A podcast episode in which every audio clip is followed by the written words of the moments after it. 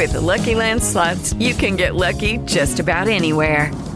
This is your captain speaking. Uh, we've got clear runway and the weather's fine, but we're just going to circle up here a while and uh, get lucky. No, no, nothing like that. It's just these cash prizes add up quick. So I suggest you sit back, keep your tray table upright, and start getting lucky. Play for free at LuckyLandSlots.com. Are you feeling lucky? No purchase necessary. Void where prohibited by law. 18 plus terms and conditions apply. See website for details. Blog Talk Radio.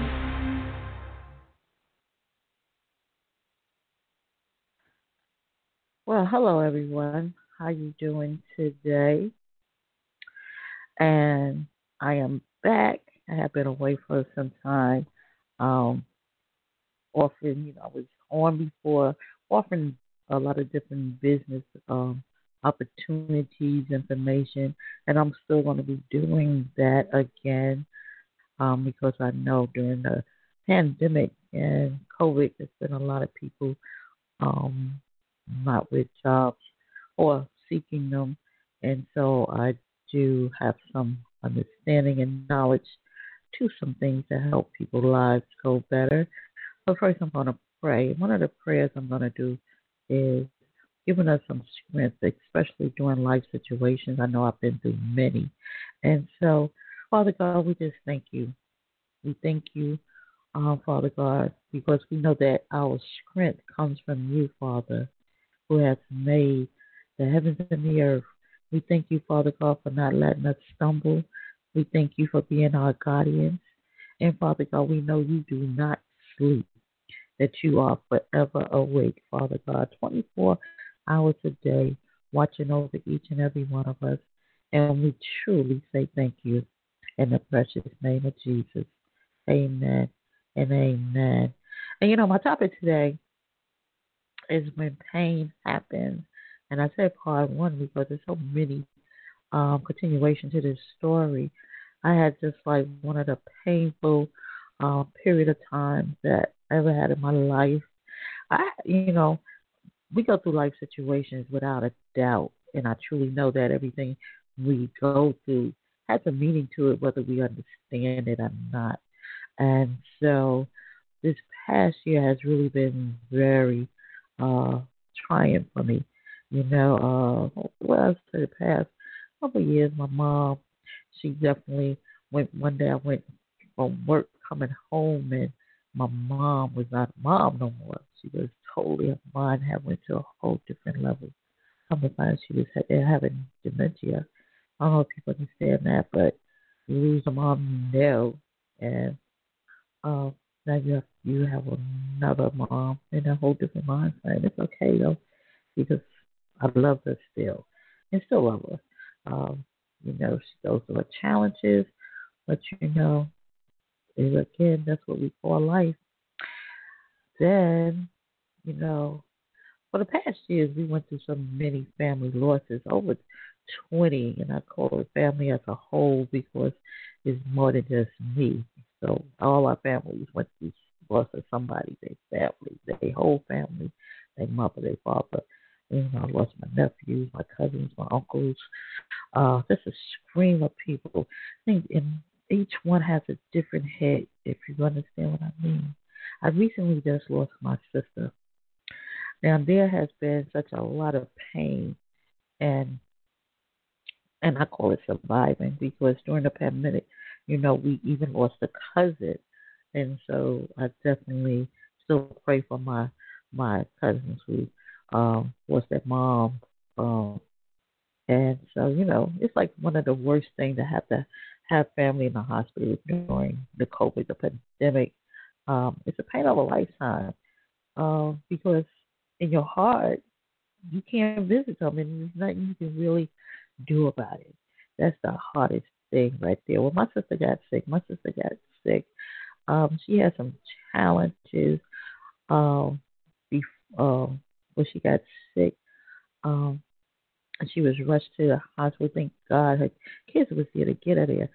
And and the calls was coming to me like crazy. People usually don't be calling me, and all of a sudden the calls was like coming one after another, and I was like, you know, the way people calling me like that.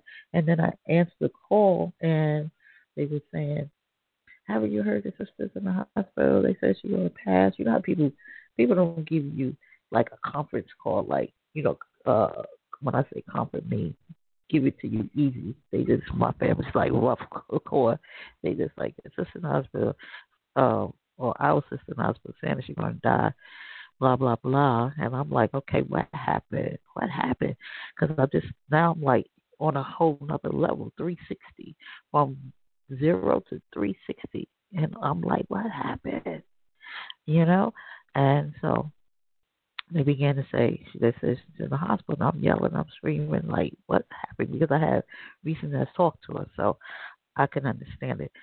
Uh, so after I calm down from my emotions, because we all to go through emotions. I don't care who you are, no matter what side of town, we all have emotions.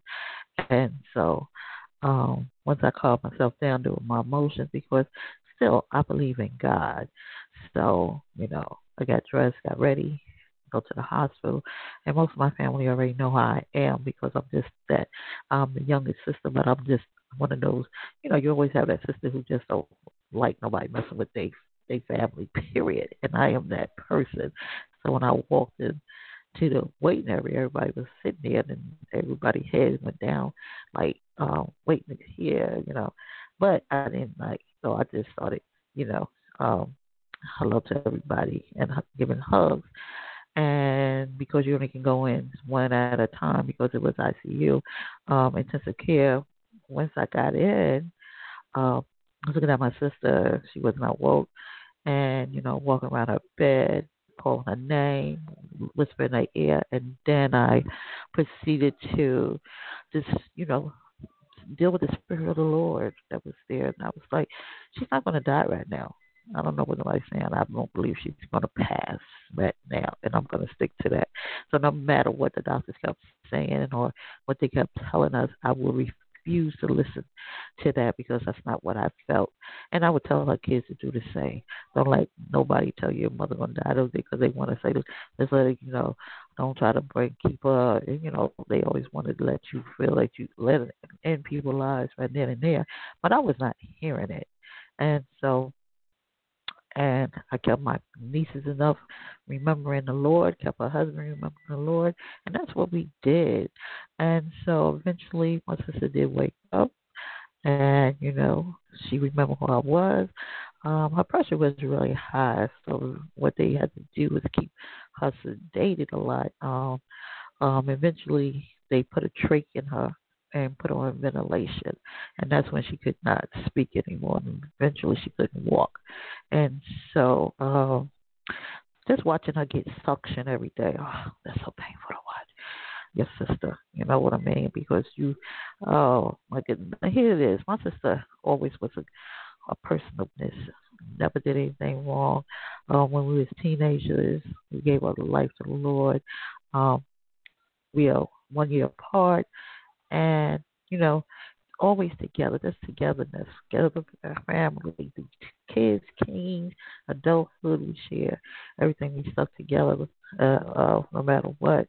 Even our kids grew up together. You know what I mean? Sister love, sister love. So anyway, time went on, the days went on, the months went on, uh, and and I'm gonna tell you something. A lot of you have to watch your family when they're in the hospital because everybody in there don't care for their job. Let me tell you, if some of them was, um, it was the nightmare where I had to yell because they would leave my sister sitting in mess sometime and not cleaning her, and I would get calls um that they wasn't from my kids that were upset, and I got to um get there court. It was just terrible when you have a sister who can't talk or walk and they um depending on people to care for them. And then when the uh, COVID came and we couldn't go, oh, that's like you really have to trust God that these people are people are taking care of rightly, that they're doing the right things for them, you know. And it just it was just a nightmare just a nightmare. When I used to walk in the room for my sister, she to just start crying and just so happy to see me and um grabbing my hand. Oh my God. Oh my God. Uh, it's just so sad. I used to just rub her head and say, Keep praying. Keep praying to Jehovah. Keep praying from her feet. I just, I just wanted to save her. And time kept going, the months started going, and you know, COVID is lasting for a long time. Eventually, they allowed us to FaceTime with her, which was God, because I kept praying, praying for God to open up doors, open up the doors where we can get back in to see her, because I never wanted her to think that we left her, you know. Uh, you know, even though you can't talk, your mind is still working. And so I would get on FaceTime. I would say, We never left you. We never will. We love you. It's just the pandemic going on. We can't come in, even though she would not even not understand it. Anyway, time kept going on. She it was situation after situation that was happening that I was not happy with. So I was really working behind the scenes because I really wanted to find a solution and how I can get my sister out of there. How I can get a place or house big enough to that I can bring her out, but find the right resources and and care that will allow me to have around the clock service I can take care of stuff.